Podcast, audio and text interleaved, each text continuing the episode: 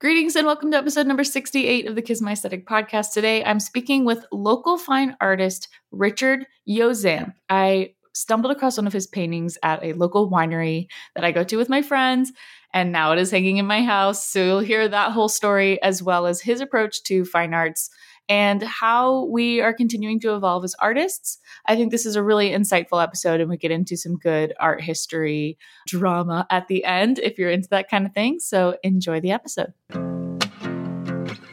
Kiss my aesthetic, branding, marketing, entrepreneurship. You're listening to the Kiss My Aesthetic podcast. I'm your host, Michelle Winterstein of MKW Creative Co., where we build brag worthy brands through visual identity design and social media. You're in the right spot for branding, marketing, and entrepreneurship advice, so enjoy the episode.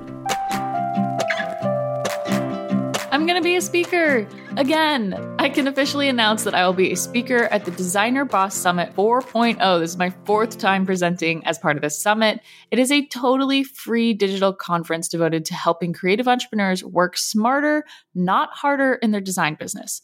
Right now, there are 20 plus amazing speakers coming at you from all over the globe, which is crazy exciting, and topics ranging from making sales to charging premium prices to simplifying your own schedule and everything in between. I'd consider myself the in between. My presentation this go around is all about motion graphics, specifically animated GIFs, and how they can take your brand from basic to bragworthy. So if you're interested in that kind of thing, this summit is a no brainer. You can go to mkwcreative.co slash links. That's mkwcreative.co slash links and click right through to get your free ticket. It is 100% free. The summit is happening April 20th through 22nd. It is all online. You can tune in from wherever you are. And please let me know on social if you happen to snag your ticket. I can't wait to see you guys there. Okay, Um, great. hey, everybody, and welcome back to the Kiss My Aesthetic podcast. After much trials and tribulations, we're finally here. And today I have Richard Yozamp on the podcast. Welcome, Richard. Yeah, thank you for having me so much, Michelle. It was uh, it was such a pleasant surprise when you purchased one of my paintings, but uh, Mhm. But then when I uh, started, you know, exploring you a little bit more, and I found out you had a podcast, I was like, let's, let's do this thing. Let's get on here. So uh, thanks for having me. Heck yeah, we're really excited to um, have an artist on. I think this is the first fine artist I've actually had. Actually, I had Stephanie Bales. If you know Stephanie Bales, she I is a painter. Stephanie Bales. She's got a great studio in downtown um, Little Italy area. So she's technically our first fine artist, but you're our first male fine artist on the podcast. So that's exciting. There we go. That's a first. exciting. You can always find a first some way, somehow. Totally, totally. So for anyone who doesn't know you or follow you yet, can you tell us who you are and what you do and kind of how you got started? Uh, yeah, so um, I'm a fine artist um, here in Solana Beach. We just moved back uh, about six months ago um, for uh, my wife's gig, but uh, formally, I was an artist here from 2012 to 2018. And then we moved up to Bend, Oregon. I'm, I'm an Oregonian, born and raised up there from uh, Central Oregon, Bend, and opened up a studio up there. So I was working full time for a family business that really didn't pan through. And uh, then I just kept doing art, and it kind of just overlapped nicely to came a uh, full time gig. And then when my wife got another opportunity to move move us back down to San Diego, I'm a big time surfer and love the weather, obviously, and everything. And I was like, yeah, let's do it. And found a place that had a studio. I'm in my studio right now. You can see I got I got a painting of Yellowstone behind me. I got a bird of paradise over here, some brushes, and and uh, and so I was like, great, yeah, let's move it back down. And so just opened the studio up about six months ago, and uh, got a couple shows going, and uh, just kind of you know getting the party started again for the Amazing. third time uh, back in San Diego. So uh, that's kind of a, a brief overview of where I'm at right now. Yeah, third time's a charm. Uh, the Yeah. the greatest misfortune of having a podcast as a visual person is that most people won't be able to see your stuff, so they'll have to Mm. come find you on Instagram and all the places. Well, you should have put your painting behind you. I know, I have it. It's right. It's the other wall. It's not. I don't have any chairs that direction. Well, you're holding hands with it right now. That's what you're doing. exactly exactly but how would you describe your work and your visual style are you working predominantly with paint as a medium or how did you kind of get to what you're now currently doing Uh, yeah, so I'll just go back to kind of like my trajectory as an For artist. sure. so uh, I was always painting, drawing as a kid. I mean, I was drawing like I was big into animation as a kid, so I loved uh, like Ninja Turtles, Power Rangers, um, even like Pokemon and stuff like that. So I would constantly be drawing these characters, and even when I was like four years old, I was drawing like muscle tone and and you know shadow definition into like a, a Ninja Turtle guy, and I'd cut them out and like hide them places as like action figures and my parents were like, man, you're drawing like good stuff and you're like five years old. And I was like, I don't know, I'm just copying what I'm seeing. And so that always progressed, always drawing. And then I got into actual painting on canvas when I was a teenager. I, I did my first couple canvases when I was like 13 or 14. Uh, I actually still have those right over here. I'll never get rid of them. And then that progressed through high school. And, and it was just a hobby that I really liked. But I was also big into sports and you know school and and you know social life friends. So it was it was just more or less a hobby. And then um, but then I went to college and I went to Montana State mostly for skiing and snowboarding. I was big into snowboarding and they had insane mountains up there and so I went up there and they had an art program and I was like, "Oh, I'll just I'll you know kind of follow this line and and soon realized like uh, you don't you don't need an art degree to be an artist like at all you know? If you're a creative i feel like any real creative is like you got to get your hands on it. You got to i'm very left brained i think that's the side of the mm-hmm. brain that's the creative. And uh, my wife's very right brain so we got a good yin and yang. But uh, but yeah so i um i did the art kind of path for about a year and a half and i was like I, no i'm not gonna do this. And and the people that i was with and the creativeness was just not the direction. Everyone's painting these you know i well now i'm a landscape painter but you know beautiful romantic westerns and buffalo in the hills and very you know very particular very classical. And so i was like i was doing more abstracts. Like i would just i mean nowadays you see those viral tiktok videos where people take cups of mixed paint and they pour them onto a canvas you know, you see that stuff all the time. I was doing that in like 2010, just, you know, messing around and and then I would do all the art shows with the kids, but I was going for business marketing. And so I knew how to market myself and price point it right. So I would show up, there was two big art shows a semester, and I lived in a fraternity at the time. I was a frat mm-hmm. guy. and so sorority girl myself, this, so I feel you. Yeah. yeah, yeah. So we had this uh, we had this giant party room basement, but it was only used Friday and Saturday nights. So from like Sunday night until Thursday night, I would pretty much use it as an art studio. So I just put out canvases and just dump paint on them and get really crazy in there. And then we'd have these art shows, and I would do like 30 to 40 paintings and then show them at various art shows around the college or around the town and I'd price point them at like, you know, I'd buy a canvas for 10 bucks and I'd price point them at like 40 bucks, $45. And then you get these art students that have been working on like one or two paintings for the whole semester and they're price pointing them at like $1,500, dollars mm-hmm. you know, two grand, five grand. And you're like, I'm looking at them like, what are you guys doing? Well, they wouldn't sell crap. Mm-hmm. And then I'd be walking away with, you know, like a thousand dollars. And I'd be mm-hmm. like, you know, when you're 19, 20 years old, you're like, holy cow, I'm gonna have the weekend of my life. and so totally. Yeah. So I would just in college, I would paint during the week, do my school paint. My uh, my uh, room at the fraternity looked like a little like art gallery because I just had all my paintings everywhere and and just kind of progressed that way. But it was always just a fun hobby. It was nothing that I really was like, oh, this is my line. Like I thought I was to go work for Procter and Gamble for a little bit in Cincinnati and uh, and then blah blah blah. But then my senior year of college in 2012, um, my best friend had moved down to San Diego. He moved to Ocean Beach, and he was living with two friends of ours. Well, two that were twins. they moved down here to become two twin strippers.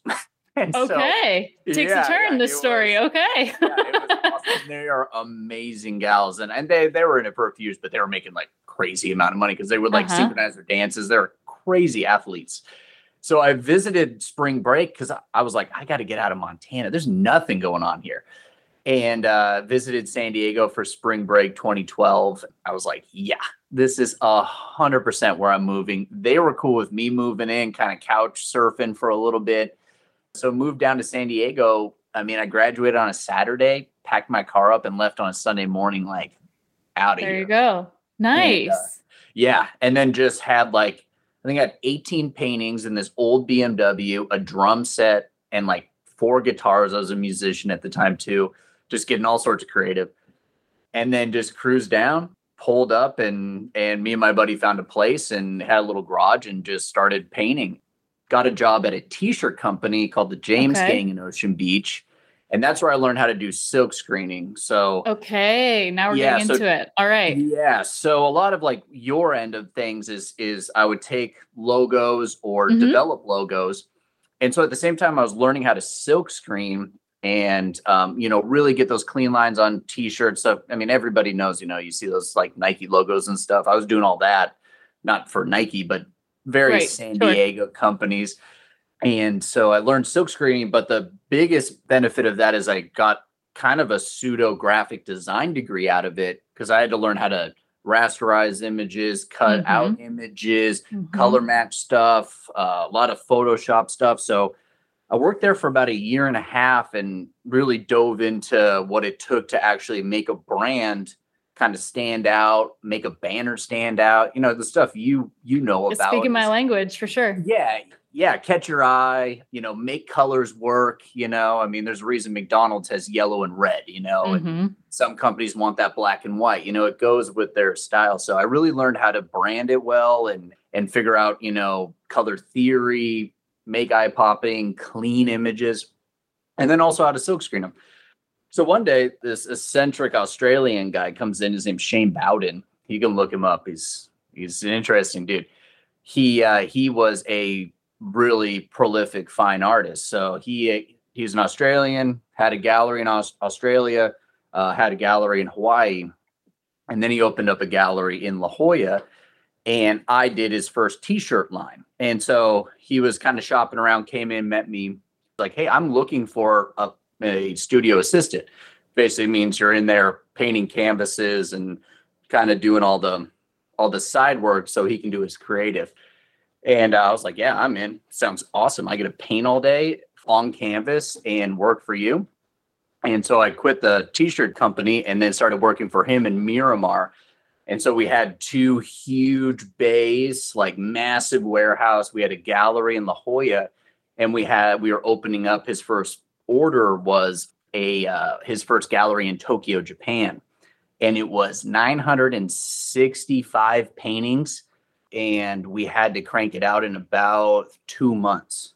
Oh my So- goodness. if you break that down, and so, but they were all silk screens, so it was like very Andy Warhol derivative, Right, right. Louis Vuitton logos and Hermes bags and um, Just you know, overly pop art vibes, multiplicity, the whole thing. Yeah. very yeah. You'd paint it red. You'd put a ghost image of uh, Marilyn Monroe over it. You go in, you paint sections of the face, then you do it black over the top. Boom, boom, boom. There was a big formula, but I worked for him for about four years. And over the course of the time, I was fulfilling orders. We had two galleries in Japan, or no, just uh, Tokyo, Osaka, Japan, um, Hong Kong, Singapore. We had a gallery, Toronto, and UK. And then Wow. yeah, and I opened three galleries for him um, here in San Diego, two in La Jolla, and then one in Little Italy, where your other artist was Yeah. you were mentioning. And worked for him for four years, and I mean, I was making tons of money because I was doing his whole production line. Which, Totally. yeah, our record in one day was 136 paintings. Gosh. One day, from 5 a.m. to like 8 8 p.m. just straight. It was all like Chanel, Chanel, and like just- Yeah. it was it was almost like cringeworthy tacky though. Like okay. That was going to be my question. Yeah. Yeah. Oh, Because yeah. your work is not that now. Like your work has definitely caught my eye. But I was wondering about the actual technicality of your, of, the pieces because there are so many modalities just in one painting like you're not only relying on paint and canvas no, no, yes. So yeah, so basically from that, I started developing my own style of silk screening. So I was I wanted that pop art because I love the magic of silk screening. mm-hmm. But so if you go back, if you go to my Instagram at my last name Yozamp Y O Z A A M P, I was getting silk screens made of like Pipeline Hawaii, or I was getting silk screens made of like the Great Pyramid of Giza. Mm-hmm. Uh, I had silk screens of the uh, Moai statues that are on Easter Island. And so I was toying with those elements of taking like these raw, either old ancient structures or or things that all of humanity's always kind of wondered about, like, and then but adding in that pop art element. So like the Great Pyramid of Giza, I would do like pop art colors, like I'd, I'd make it like tur- like uh like light baby blue, you know, and then I would put in old magazine clips of like old like Ford Broncos driving up next to it, you know, and Nice. like surfers with their surfboards. So if you go, if you peel through, you can kind of see where I evolved from like how I got to the style now that I'm painting on fabrics and stuff. But yeah, so I worked with him four years. Then I moved up to Bend, and then that's where I kind of cultivated this newer style of doing landscape paintings. And it came out of a lot of necessity. That's your subject matter up there in oh, Oregon. Yeah, yeah. So Oregon, you I basically came to terms with you have to paint mountains. Like because there's the the give and the take of like being a creative, you know, wanting to want I mean, if it was up to me, I would just throw a, a splat of black paint on a canvas and say that's art. And some artists do do that and they make a lot of money. That shit don't fly in Oregon. You Mhm. people want that craftsman, you know, majestic. I'm looking through a window into a mountainscape. You know, they want that. And so I was like, I got to paint mountains or else I'm not going to sell anything and people are going to think my art's dumb. So I just started painting uh, mountains and I made a silk screen, a big silk screen of the ski resort there. So I could kind of do that replication, um, but of something that was similar to everybody in the community. And so started doing that and that was going well. And then, uh, and then I realized I was like, my, it looks the same as everybody else who's painting mountains. And so I was like, how do I differentiate my landscape painting from everybody else?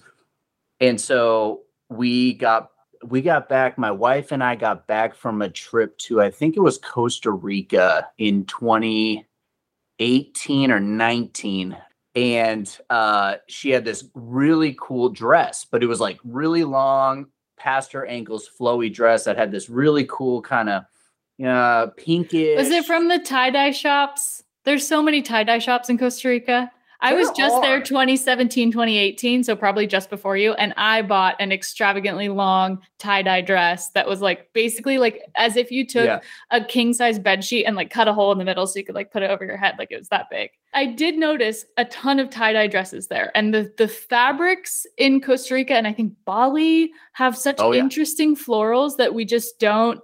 It's so interesting how much it's part of the culture. I don't think she got it in Costa Rica, but it was very Costa Rican vibe, very Sure. just big, flowy, you know, very and like tight, tight here, you know, Mhm. kind of like erotic, sexy dress, but like very flowy. So we get back and she has a big rip in the dress, and I was like, I was like, well, are, what are you doing with this dress? And I was out of canvas, so it was like almost like a necessity. I'm very resourceful with my stuff.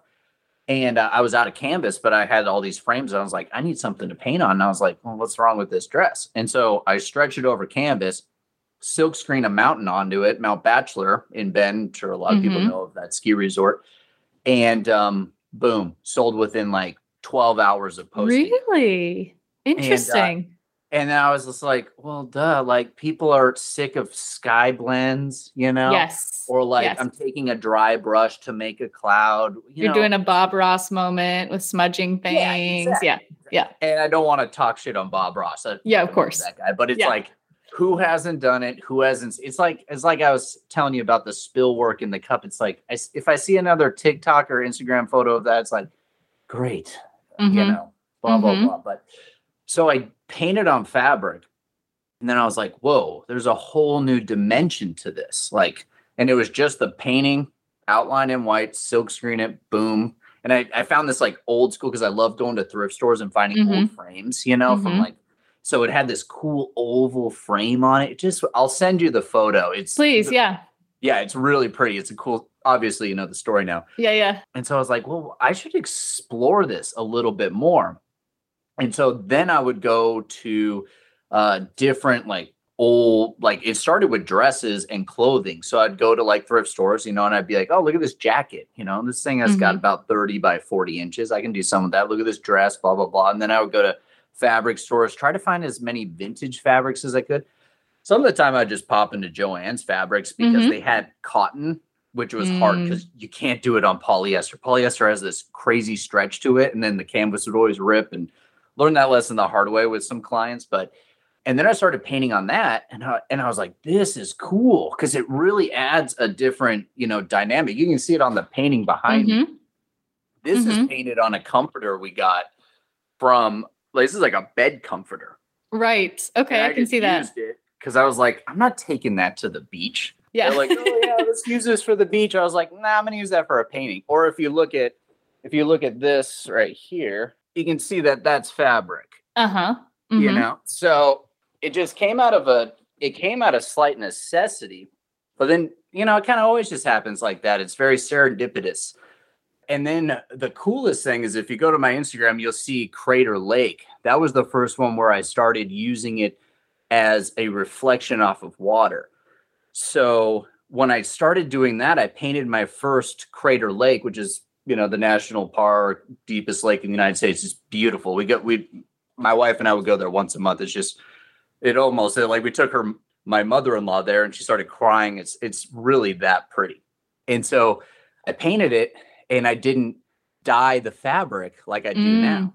And so I was like, how do I add that depth to the water? hmm still getting that fabric reflection coming off of the sky. And I was like, well, what if I get it soaking wet and then I literally do dye it through? And I was like, boom. There you go. Bingo. Perfect. Yeah. So I would do like a, I would look at photos as reference, dye it down. So it added depth and water feel to it, like the painting you have. You hmm can see mhm. how I dyed it blue going up to the coastline white, and then I did white to pink to yellow to Mhm. represent more of like a sunrise, right?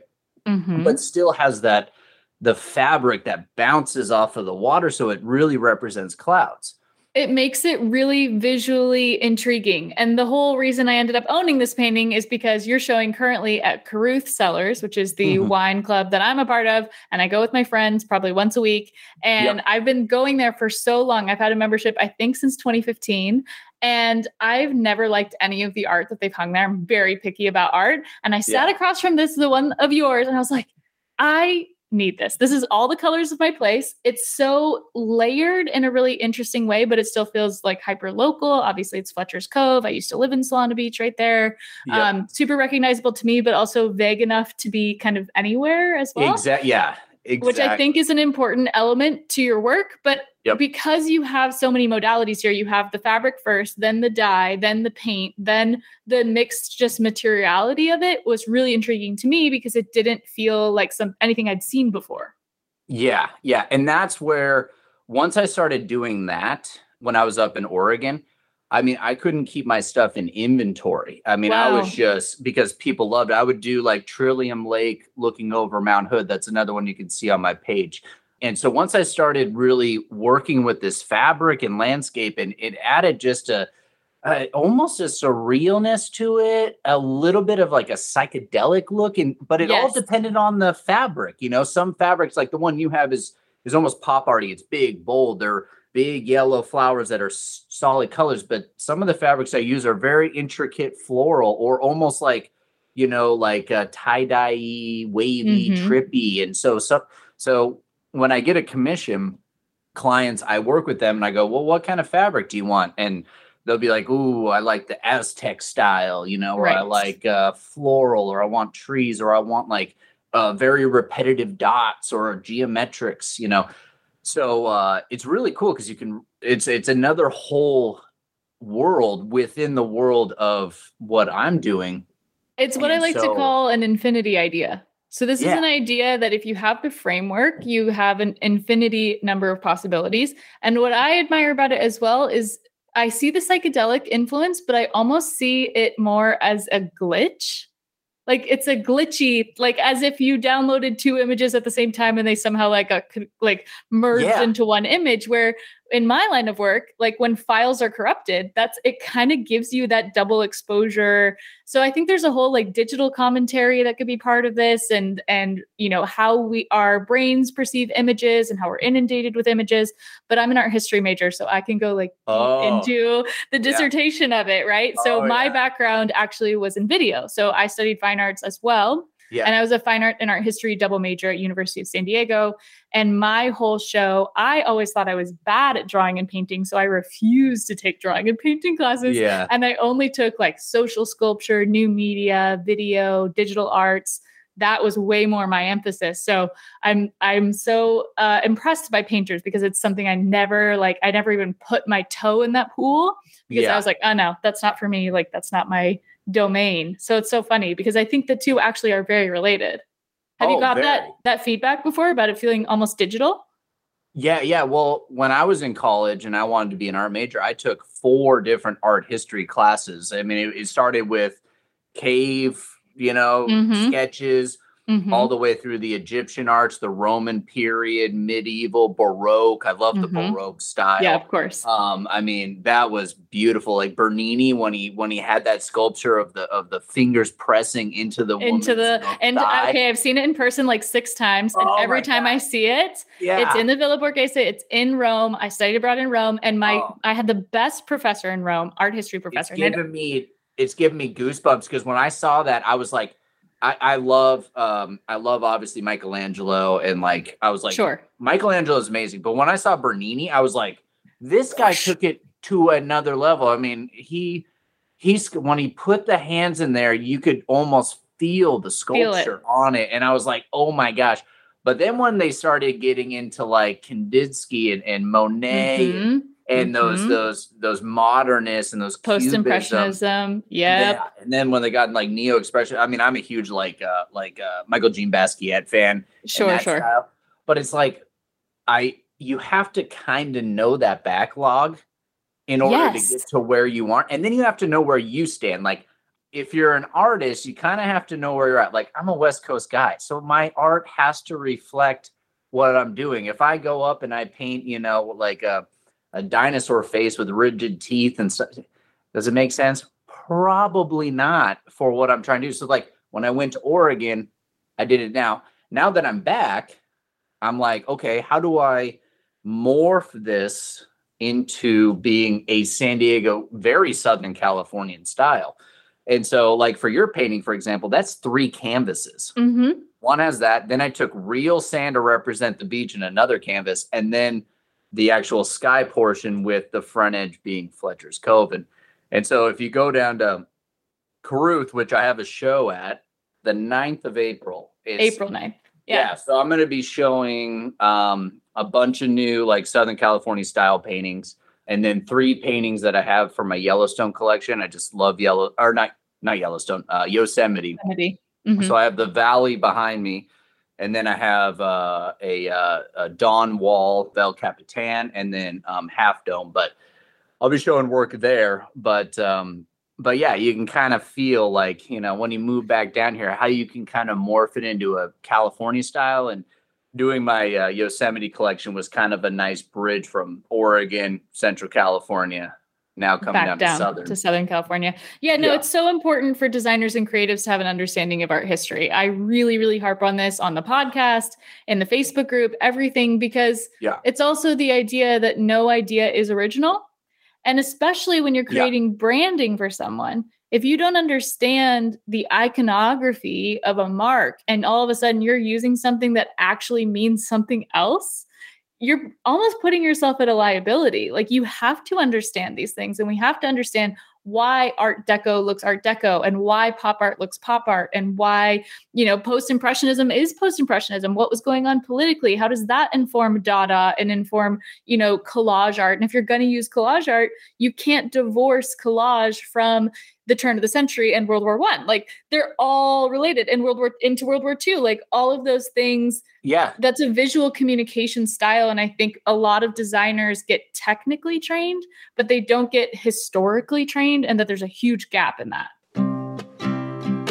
One of the questions I get asked without fail whenever I go live on my Instagram or TikTok to work on a brand design is where I find inspiration. My answer is always two things travel or art history. I actually studied art history at the University of San Diego and I pulled together a 30 ish minute masterclass called Kiss My History Art History 101 for Designers on my website.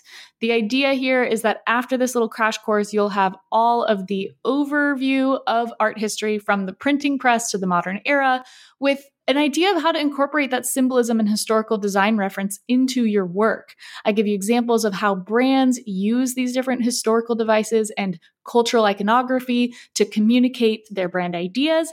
And at the end, I want you to be able to know which aesthetics best reflect the core values of the projects that you're working on so you can actually implement this into your design work.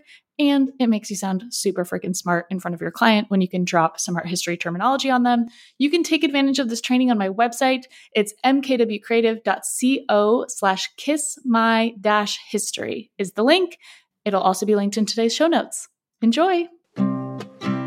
A hundred percent. And and like I'll say the same thing with artists when it comes to like if you want to be a true artist or a true designer or whatever, you also have to on the other end of the spectrum realize that you're you're you're an entrepreneur.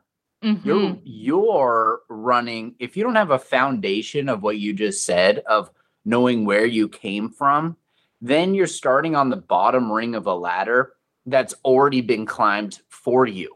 Like if Mhm. If you don't know where you're starting from, you're like, oh, today I'm going to be a designer. It's like, Mhm. okay, you need to spend about two to three years figuring out what design is, where it came from, why it started. Go back to everything. Go back and study Louis Vuitton. Figure out why Chanel and Coco, why those Mhm. brands are there. Uh, if you want to be a marketer, look at how they marketed diamonds in the 1940s. Like that's the most important thing to figure out.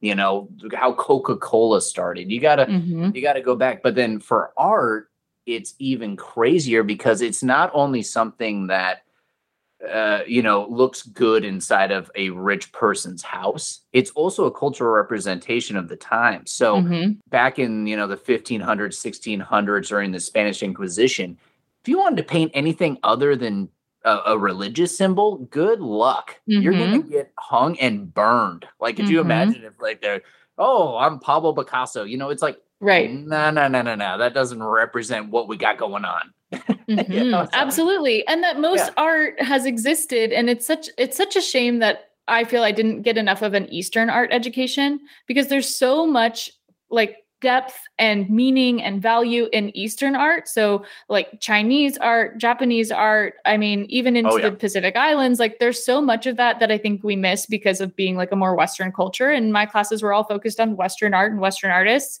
But Yeah. like you said, art as we know it now did not used to exist that way. Art was a form of documentation pre the camera, and it Yeah. was a way to paint your kings and your oligarchs and your royals and these battle scenes and to tell stories and to communicate to people that were literally illiterate.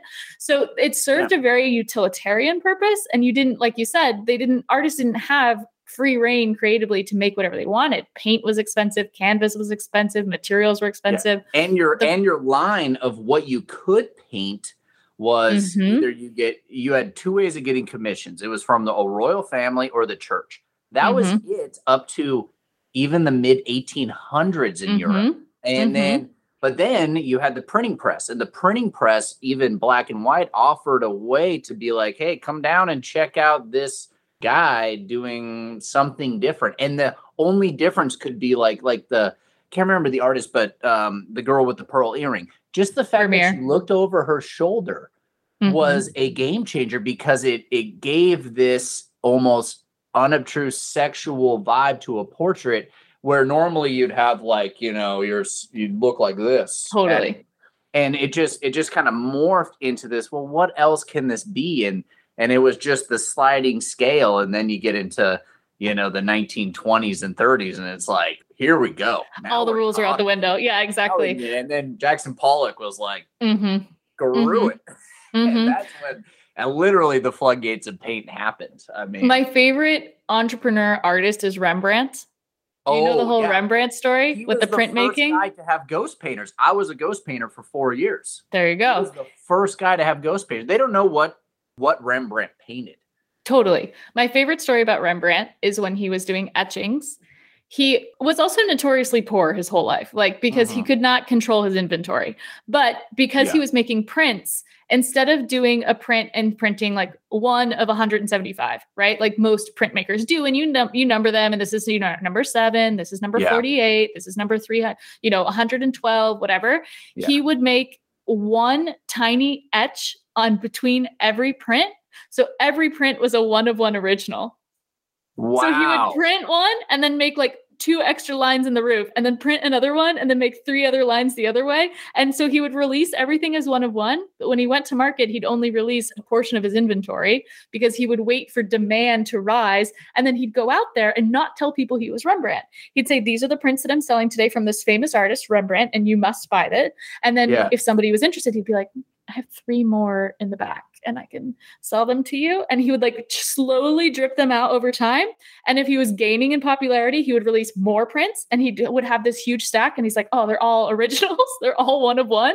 yeah. And then would slowly put them out over time. But he is the first artist that they really kind of credit to like being in control of that artist economy, even though he was bad at it. But he was Yeah. like playing the game, right? And that's got to be something that you still try to deal with. It's like, I can imagine that you have a collection that you're so excited to put out there, but you're like, do I want this to all go out at once? Like, is it finished or what's the deal? Like, how do you kind of strike the balance between artist versus like brand or, or creator or entrepreneur in that way?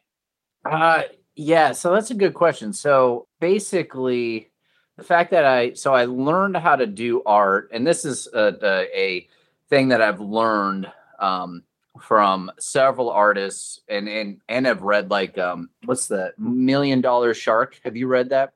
No, It's it's Damien Hirst's book Damien about Hirst. how he sold the the great white. the great white shark.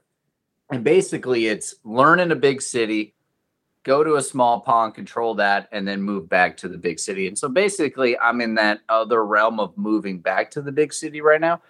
And so when I was up in Bend, my biggest way to brand, I mean, Instagram does do good for me, but what I find is that my clientele uh, that actually makes me money don't dance around that a lot. So Mm, my mhm. biggest thing was just get my art in front of eyeballs in the real world um because i can't be like my art takes a while to do and also if i was to actually film it which I, i'm going to start doing or you absolutely with, should. Yes. yeah yeah is the process of it but i also read a book on on salvador dali how he was like don't let them behind the the curtain you know Interesting. yeah he's like don't let him see how the magic's done so i'm kind of like i'm kind of always i'm always teetering on like how much do i let people know but Mhm. how much do i want it to be a mystery on how this is done because then when people see how it's done you know like jackson pollock or something like Sure. one of my, my uncle used to say he's like i don't get artists i could have done that dumb crap and i'm like Mhm. you didn't like Mhm. you didn't do it. Like he was the first guy to do it, and uh, you didn't. You know, so it's always kind of that teeter totter balance of like, how much do I pull the silk curtain around? I'm team like let it all hang out. Like I am very much team like share everything because there's Yeah. so much the culture has shifted so much I think as well to letting that people behind the curtain they feel more invested in the brand.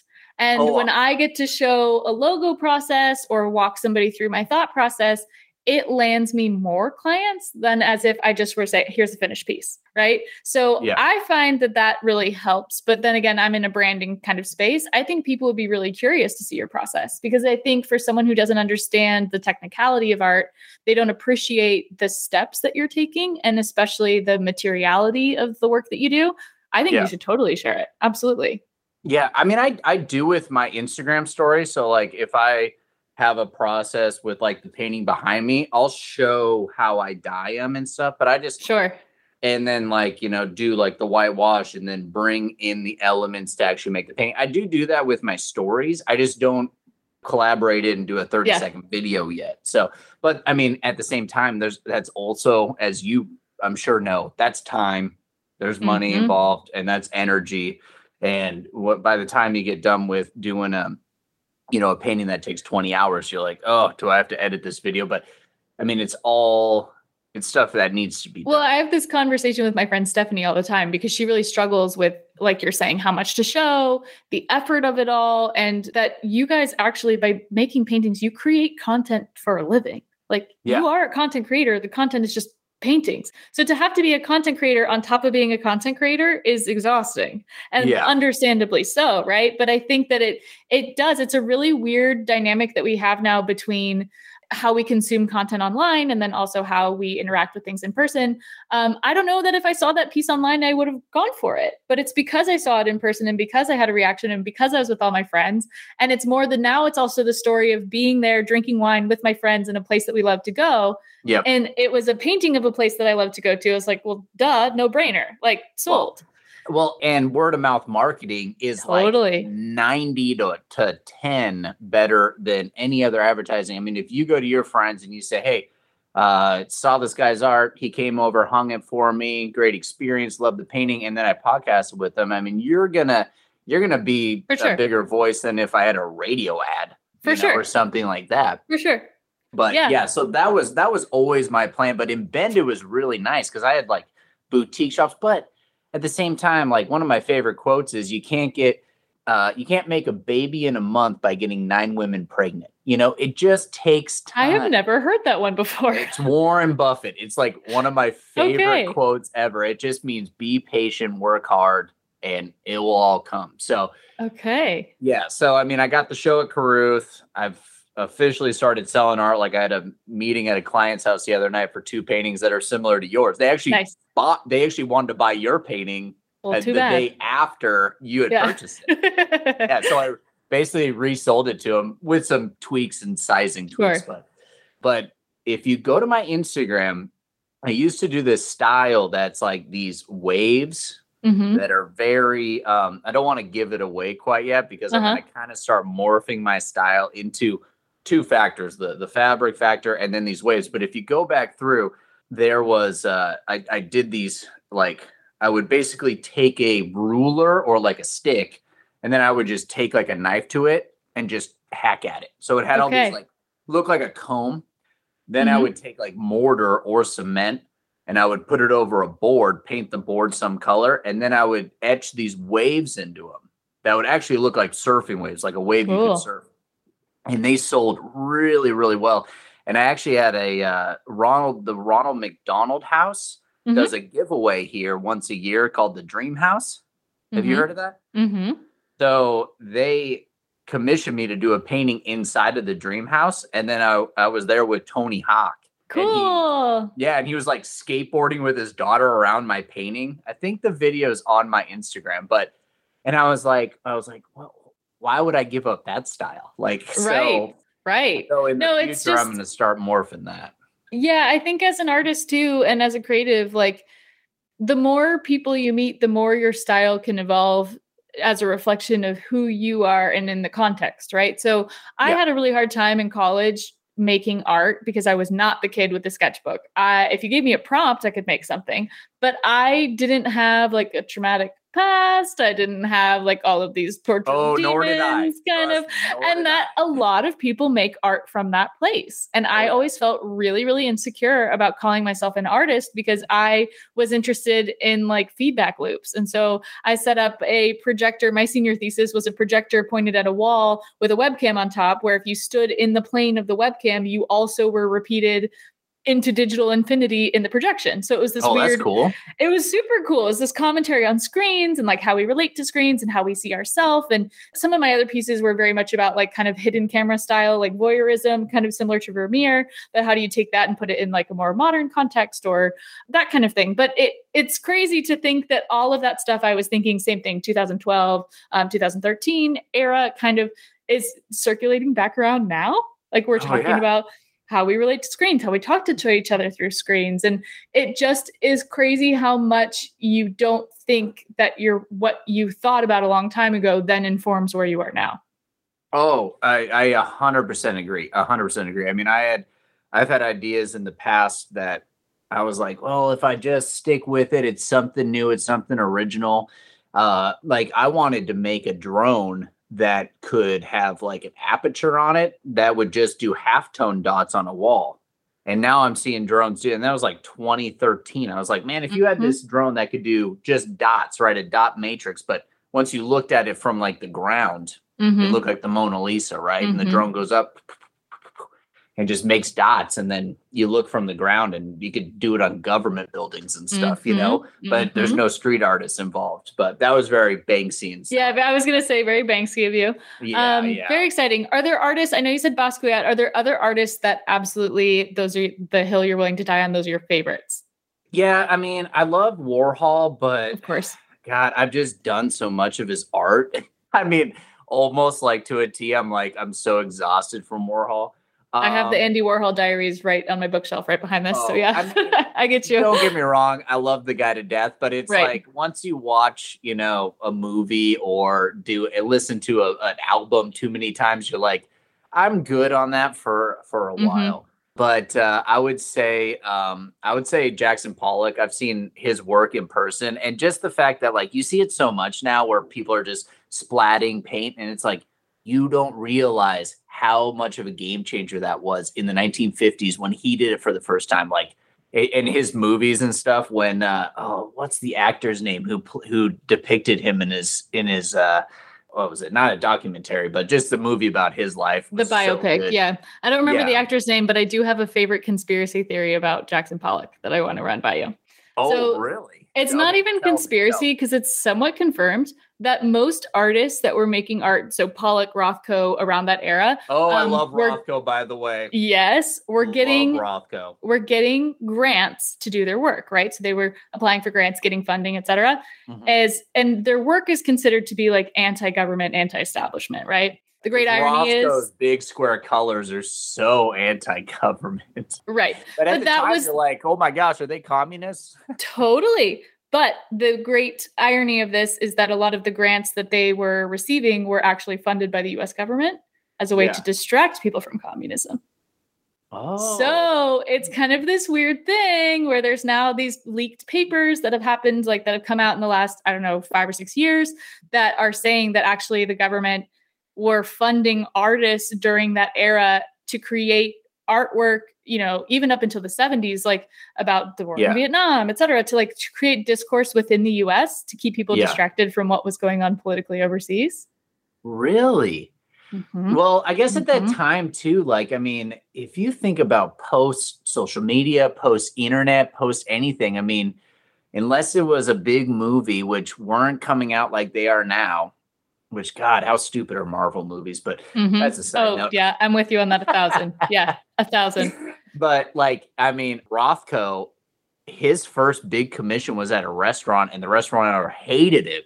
And he spit in the restaurant owner's face and like, these are your paintings. And it's like Rothko's paintings are so freaking amazing. And then what I find so funny is when I talk about Rothko or Josef Albers, Mhm. who's like one of my heroes too. It's Mhm. so simplistic, but it just at the time, you have to put yourself back at the time. I mean, Mhm. imagine looking at the first like telephone or seeing the first light bulb. It's like nowadays people are like, light bulbs are everywhere. This stuff's, you know, whatever. But it's like, Mhm. holy cow, these guys are coming up with ideas of working with color and shape and, and geometry. in ways that are so new to everyone. it's yeah. so new. You're Yeah. like, yeah, it's scary almost. Yeah. And you're like, these guys are going to come in and take place of presidential portrait artists and stuff. And totally. like, oh my God, this is insane. totally.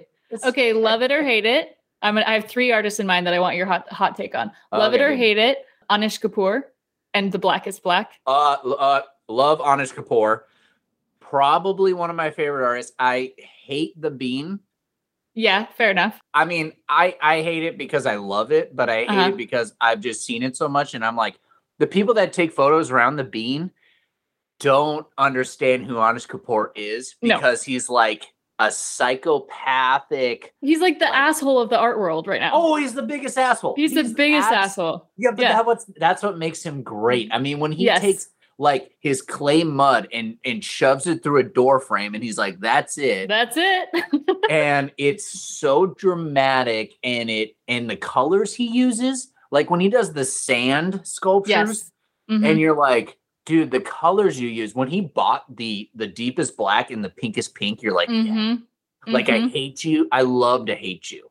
because Mhm. he's so his Controversial. colors, just his colors just bring in this weird, like deep seated expression of humanity. You're like, he just pours the color over a sand pit, and you're like, oh my god, it, it, like scares you, and you're like, it's just a pile of sand, but it's His stuff is alarmingly good. Like it's, It's- annoyingly good. And I've seen it in I've seen it in Portugal, I've seen it in Singapore, I've seen his Yeah. stuff like all over London. Like and just you're there and I always am drawn to it even before I read the plaque because I know his style by now. But when you actually stand in front of it and it's just a giant blackest black circle you've ever seen in Singapore, you're just like God, I hate it, but I love it. like, I hate Yeah, it so yeah, much. No, you look at it I hate it like- so much, but I love it. you in Mhm. like it reminds me of like a Disney villain. You know, it's like yes. it's like Ursula or it's like Jafar from Aladdin. You're like, hmm God damn it, I hate this guy. I hate that But it's if so it wasn't good. for this guy, this movie would suck.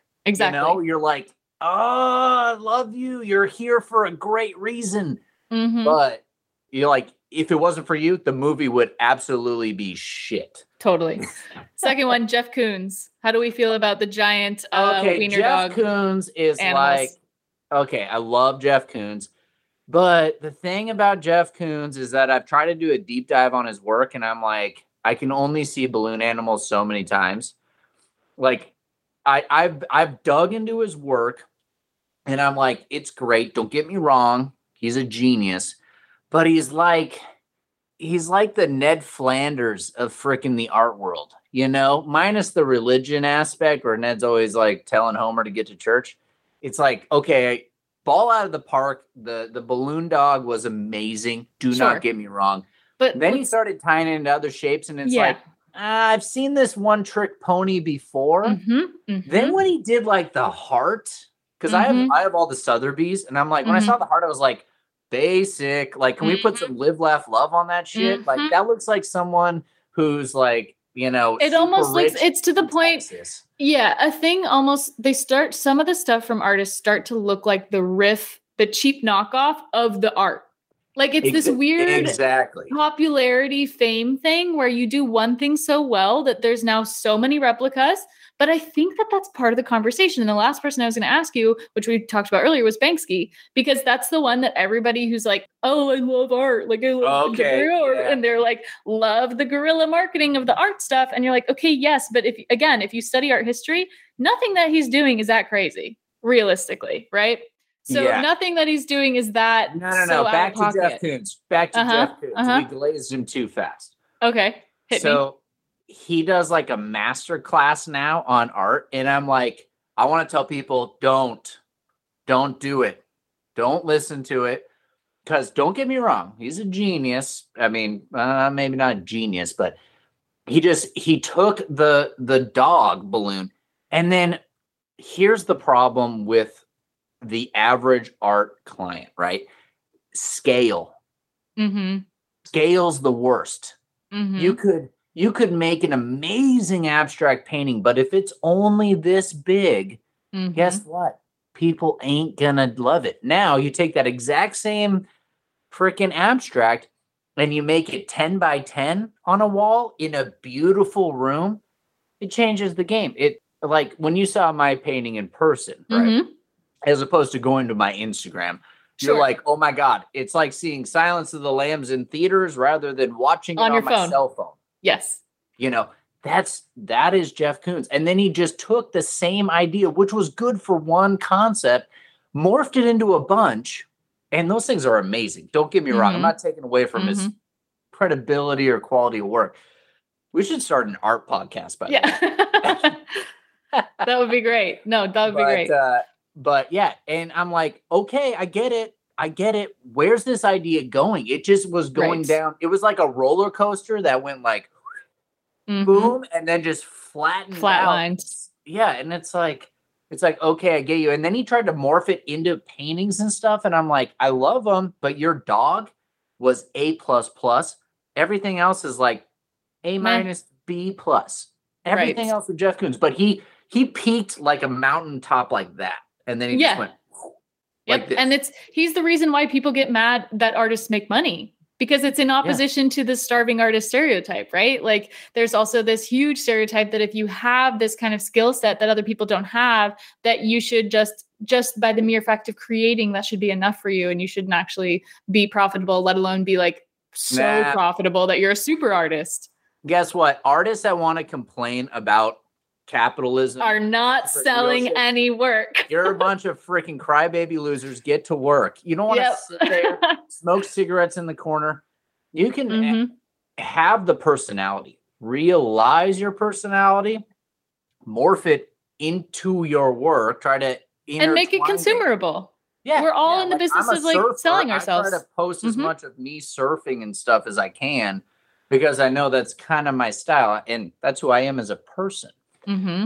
And you Mhm. know, like like Anish Kapoor, for example, he's a fucking asshole. His artwork looks like him. Like, yes. It represents him as being my artwork is in your face and I'm an asshole. And that's it's weirdly bizarre how it works.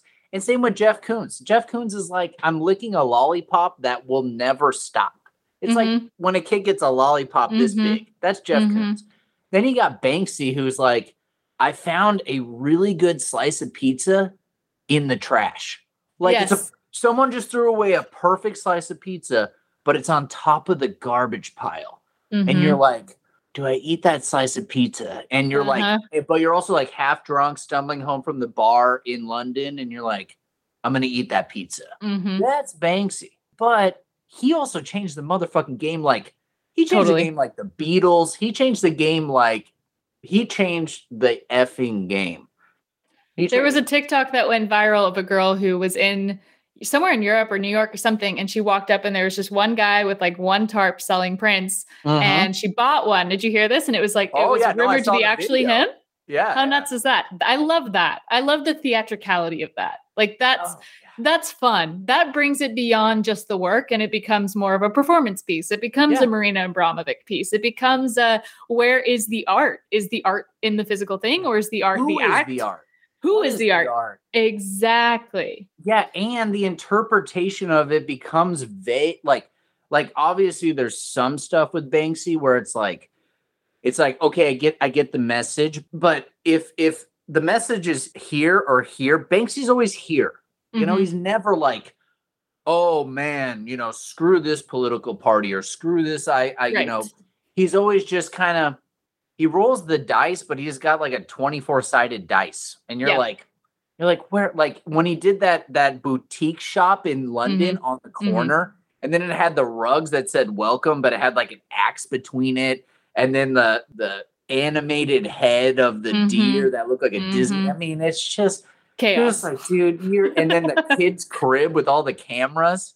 Uh-huh. You're like, dude, Uh-huh. you are so fucking genius. But at the same time, like, I could never do that. That's No. Like, and then, but then you see a bunch of artists trying to copycat that. Right. Like, I work for a gallery right now in La Jolla, and he's like, I love this artist. And I was like, cool. It looks just like KAWS. Yeah. Identical to KAWS. I was, I mean, it wasn't like the X's and the X's eyes, on the and eyes. all that Yeah. shit. But like the shadowing on harsh colors, you know, neon yellows on reds with like Prussian blues as shadow. I was like, looks like. He's like, I know, right? And I was like, it totally does. Yeah, like, but as an artist, you want to look like you. You want to have your own style where somebody says, Oh. "Oh, that looks like so and so." Like that looks like Yeah. you. It's like, okay, yes, totally. And I'd no, I get that. Struggle Yes. all day as an artist than. And I got caught copying an artist one time, and I felt horrible. Horrible. I went Mhm. right back over. I was like, dude, I literally just copied you. I didn't even realize because I just saw some prints, and the artist hit me up, and he's like, "Yeah, really cool, man." And I was like, "Dude, I'm so sorry." And I went back and sent him the photos. I was like, "My bad." Like, I Yeah. do never do that. I mean, it's No. just it's uh, plagiarism. Totally. it's not cool, and it doesn't make Totally. feel good. And it's bad karma. That's just bad Yeah. universal karma. Totally. If I was to go Amazing. make an ape face, Right. make an NFT, it's like right. cool. I'm not only getting scammed by an NFT, which You I gotta I don't know collaborate. your opinion on that, but I oh yeah, yeah. You got to Oh. collaborate with an NFT artist. You got to get somebody who wants to animate the florals and animate the patterns behind your pieces and mint them Yeah. as NFTs and give your top collectors. This is my this is my my little brainstorm for you for today. Find someone who's a good animator, mint the pieces as an NFT, gift them to your top, top, top, top, top patrons, like the people that Yeah. buy your stuff over and over again and say, hey, who knows what this NFT thing will be in the future, but I want you to have this and let them talk to their friends about it. And then the more popular you get and the more we all move into the metaverse, idea. then they own a piece, they own one of your first five NFTs ever. That is such an asset to them because if you hinged on your success, and you can also set it that every time the NFT gets sold, you earn a royalty. So if they decide to sell your NFT, you can now Ah. make passive income on every single sale in perpetuity. So every sale of your piece, you can say, "Oh, I'm going to take 20%. I'm going to take 15%." For every Hell sale yeah. that ever happens And you gift NFT. you gift it first off. So you're like, I'll take 50% royalties. yeah, because it's a gift. Okay. Okay. I See? like it. I like it. Smarter, not I harder. Think, I think we should start an art podcast because that was too good. That would be great, right? I know we are right. ripped apart so many. Totally. I mean, I could talk about it all day, but not a lot of people know the art history of it. Not a lot of Well, people have an understanding. Like Mhm. I was telling you about my uncle. Like I, he was like, "Oh, so you're an artist, right?" And I was like, "Dude, I make literally fifty percent of my income. Like I Mhm. work for you, and then I work for, you know, and Mhm. doing my own thing." And he's like, "Well, I mean, shit, it looks so stupid. And then you don't make any money until you die." And I'm like, "Okay, That's so old school, though. That's such an old that's like, school understanding. Cool. Yeah. man, I love being on my deathbed and being like, really glad I bought that uh extra, you know, thingamajig." Sure, sure, sure, sure. Amazing. Well, where can everybody see some of your work? Of course, this is an audio um, platform, so we're talking Yeah. about all kinds of visual things. But if people want to see your stuff, maybe buy your stuff, check it out in person, where can they find you and follow you and connect? Totally. So probably visually, uh, my Instagram at Yozamp, Y-O-Z-A-M-P. Just type it into Instagram. Got that name. Uh, my website, richardjamesyozamp.com. There's a link to that in my Instagram. Got the show at Carruth on the 9th. I will be working on paintings for that tonight, Nice. which is going to be great. I'm so Cool. exhausted. I do work for galleries all day. So, like, I work for two galleries here in San Diego. So, I do like shipping and logistics for them during the day Nice. and then paint during the night. So I'm like beat. And then yeah, that's about it. Facebook, you could type my name in, but I mean, I don't know. Anybody over 55 is watching Yeah. this out there really using Facebook. But um, yeah, so that's about it. Great. Perfect. Well, the other little nugget I'll give you is while you are doing your paintings tonight for Carruth, either set up a time lapse camera somewhere in the corner or Okay. just live stream it on your Instagram. Go live on Instagram, set up the camera, just go for it and see if anybody pops in and says hi. Sweet. Uh, well, I want to get like a little 4K camera Yeah. that I have separate. I think they're like 200 bucks on Amazon and Yep. then set that up and then like link it to the camera. But we'll catch up later about all for this sure. For sure. Thanks so I much for joining us. This was I love awesome. talking art with you, and it, I'm telling you right now, it is so rare to find someone who I could like really cut the cut the cloth with with Mhm. art. So Mhm. we should we should do this again, like maybe in like three or four months. Definitely, definitely. Well, thanks Cool. everybody for listening and thanks for tuning in. Don't forget to go Thank check you. out Richard's stuff at Yozamp on Instagram. We'll link it in the show notes as well, and we'll catch you next time. Thanks again for joining us for the Kiss My Aesthetic podcast. I'm your host, Michelle, of course, and it would mean the world to me if you would go ahead and leave us a review and follow us on Apple Podcasts or anywhere else that you listen to podcasts, really. The Kiss My Aesthetic Facebook group is also going to be a killer resource for you to ask questions, get feedback on anything branding, marketing, or entrepreneurship related. And to catch today's show notes or anything that we talked about in this episode, make sure you go to mkwcreative.co slash kma pod. We'll catch you next time.